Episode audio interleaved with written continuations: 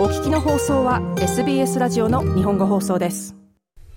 世界中に和牛を広めるため着物を着て世界各地で和牛のカットのプロモーションイベントなどを行う和牛着物ブッチャーとして活動する渡辺まりかさん。渡辺さんは11月、メルボルンで長崎和牛のプロモーションイベントを行い、着物姿で和牛のカットを披露しました。和牛着物ブッチャーになった経緯や活動などについて、渡辺さんにお話を聞きました。まず渡辺さんは和牛着物ブッチャーとしてどのような活動をしているのでしょうか？主な活動としては、えー、和牛や神戸ビーフのセカンダリーといって、ヒレとサーロイン以外の部位の、えー、輸出拡大に向けて、カットの方法や調理の方法を伝えております。いつも着物を着てされるんですか？はい、そうですね。基本的にはその和牛着物ブッチャーということで着物を着て活動させていただいております。次に渡辺さんがなぜ和牛着物ブッチャーになろうと思ったのか聞きました。まずなんですけど、その海外で和牛を広めていくにあたって、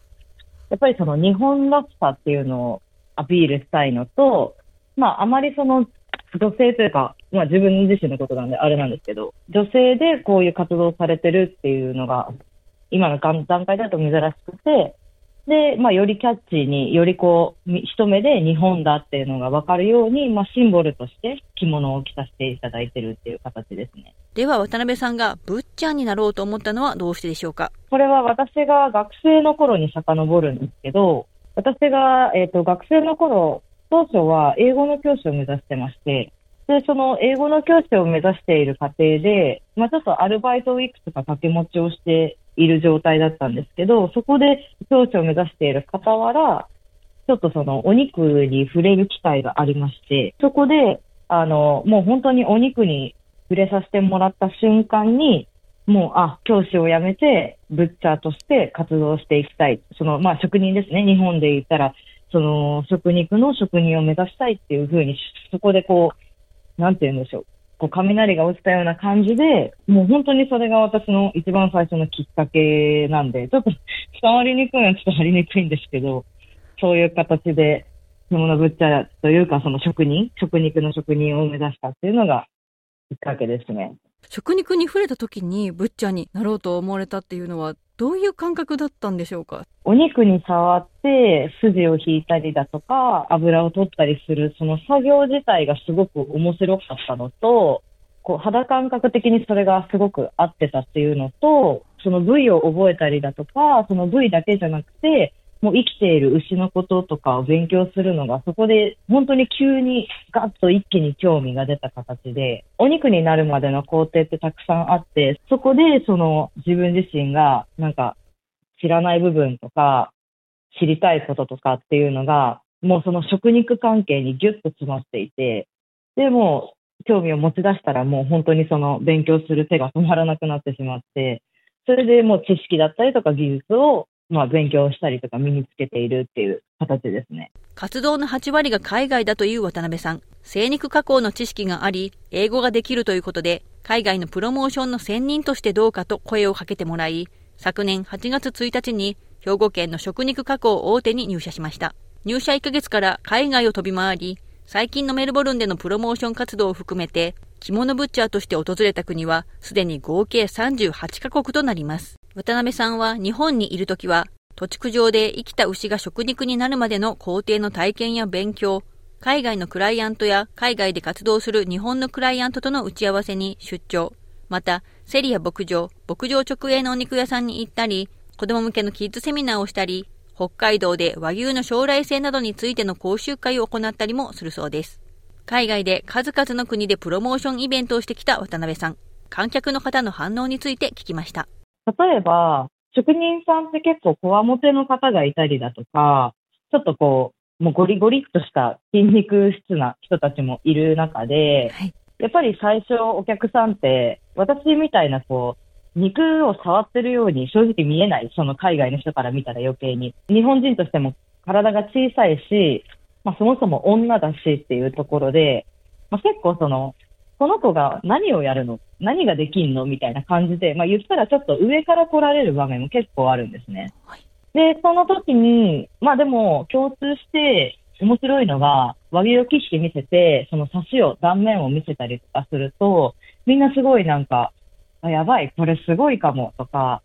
面白いかもみたいな感じで、すごい興味をやっぱ持ってもらって、かつ、こう、牧場とか、貯蓄含めて、そういう部分の、まあ、予備知識とかを付け加えていくと、あ、この子はただ肉切ってるだけじゃない。この子はすごいちゃんとやってるんだっていうところで、あの、理解してくれて、こう、和牛を見て、目で見て、味わって、ものすごい無邪気に楽しんでくれる、プラス、職人として本物っていう部分を理解してもらうと、あの、目つきが全然変わるんですよね。楽しそうな目つきから、もしくはちょっとこう、上からの目つきから、もう完全に信用してもらってる形で、もう絶対一個も見逃さないぞみたいな形ですごい注目をしてくれるので、やっぱりそこは嬉しいですし、一般の人向けだったら、一般の人はすごい食べて嬉しい。和牛って面白いっていう風にこう楽しんでもらえる笑顔を見ると、まあすごい嬉しいですよね。やっぱ分かりやすいので反応が皆さん。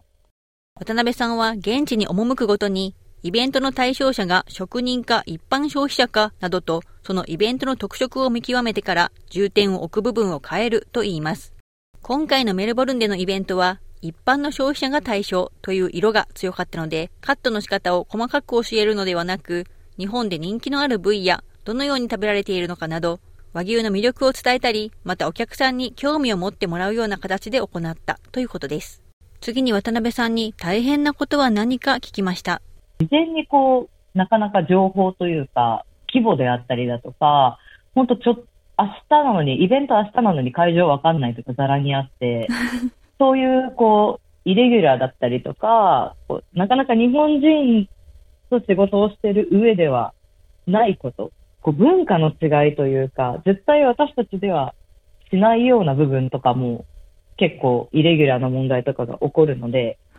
そういうところがやっぱり大変だなとは思いますね。あとはシンプルに移動とか、この回数ずっと、あの、海外に行き来してるので、シンプルにそこの体力面というか、まあ数が多いければ多いほど、やっぱり負担も増えていくので、こうどうしても包丁を持ってったりとか、衣装を持ってったりとか、絶対荷物が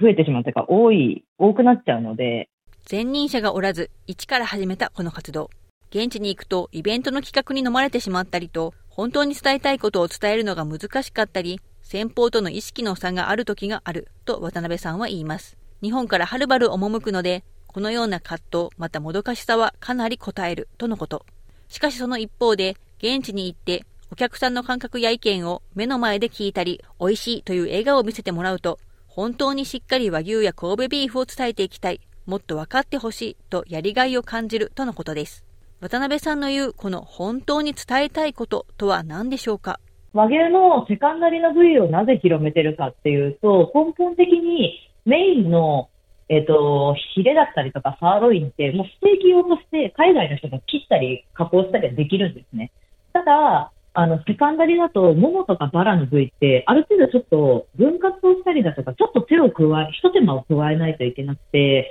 海外の人っていうのは基本的にそういう部位をミンチに全てしてしまうので、焼肉文化とか鍋文化がない分、かなり単純なんですね。で、単純ってことは、技術であったりだとか、そういう知識っていうのが浸透してない。そもそもが浸透してないので、やり方を知らない。ももの部位のステーキカットの仕方を知らないとか、そういうところがあるので、あの、まあ、そこの知識を、まあ、職人さんに伝えるのはまだいいとして、どこまで広い人たち、範囲の人たちに、しっかり広めていけるかなっていう部分ですかね。また、渡辺さんが海外に伝えたいという生産現場のことについて聞きました。例えば、その、環境に対する整備の徹底加減とか、あとは、その、自分自身たちがこだわってる餌の作り方であったりとか、その肥育の難しさですよね。その和牛とかもそうですし、あの、特に神戸ビーフは、あの、生産がすごく難しい、肥育がすごく難しい、まあ、種類、品種になるので、その肥育の難しさであったりだとか、そういう部分を自分自身が肌で経験して、農家さんから直接に聞いて、牛を実際に見て、で、それで自分の言葉としてインプットして海外の人に伝えていくっていう形ですね。次に渡辺さんの活動にかける思いについて聞きました。私自身が和牛を食べることもお肉を切らしてもらうことも、牛を見ることもすごく大好きで、で、それが自分の人生の、まあ、軸であり、仕事っていう意識ではあまり言っていなくて、もうこれが自分自身の使命であり、人生だっていう気持ちでまず言ってるということと、あとはその自分自身が好きっていう思いだけではなくて、農家さん、その卵を管理してくれる方々とか、本当にお肉をカットしてくれる方、牛を解体してくれる方って、お肉になるまでの工程ってものすごいたくさんの人が関わってくださってて、そのたくさん関わってくれてる人たちの、まあ言ったら代表で海外に、現地に行かして、プロモーションさせてもらってる状態なので、そういう人たちの大変さを自分自身が知ってて、自分自身が見てるわけですから、そこをしっかりと余すことなく海外の人に伝えて、こう、ちょっとやっぱり和牛を扱うことの特別さと緊張感をしっかり持ってもらいたいなっていうのを、まあ、今一番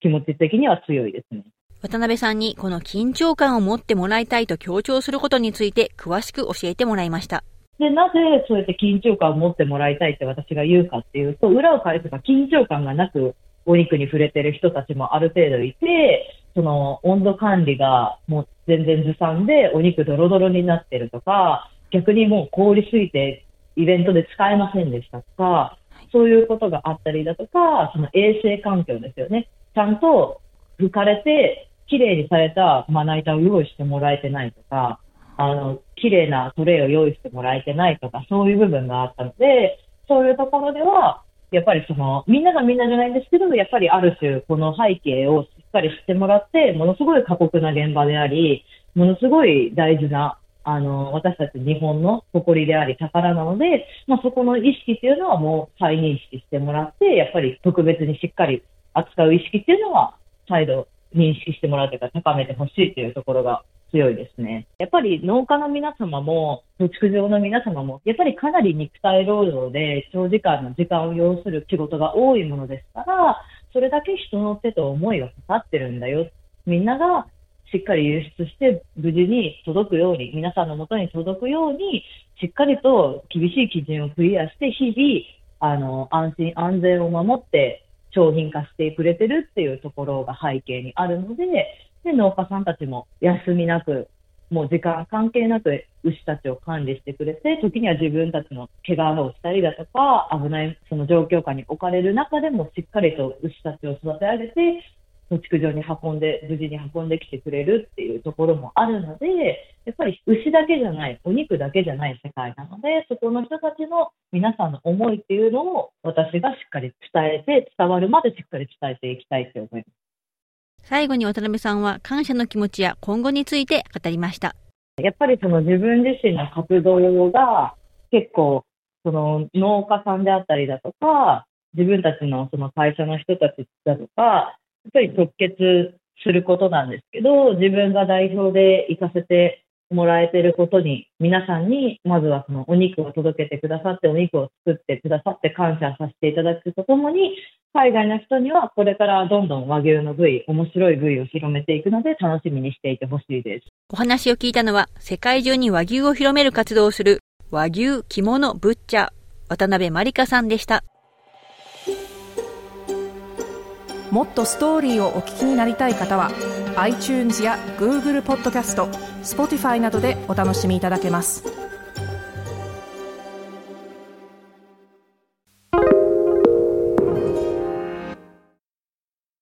SBS is Australia's most trusted multilingual broadcaster. Our listeners are loyal, highly engaged, and have supported countless local businesses. We offer advertising packages for businesses of all sizes. Our experienced sales team will guide you through the process of owning a great campaign. Bring your own ad or have our production team make you something in one of our 68 languages. Start the conversation with your new audience today. Email sales at sbs.com.au.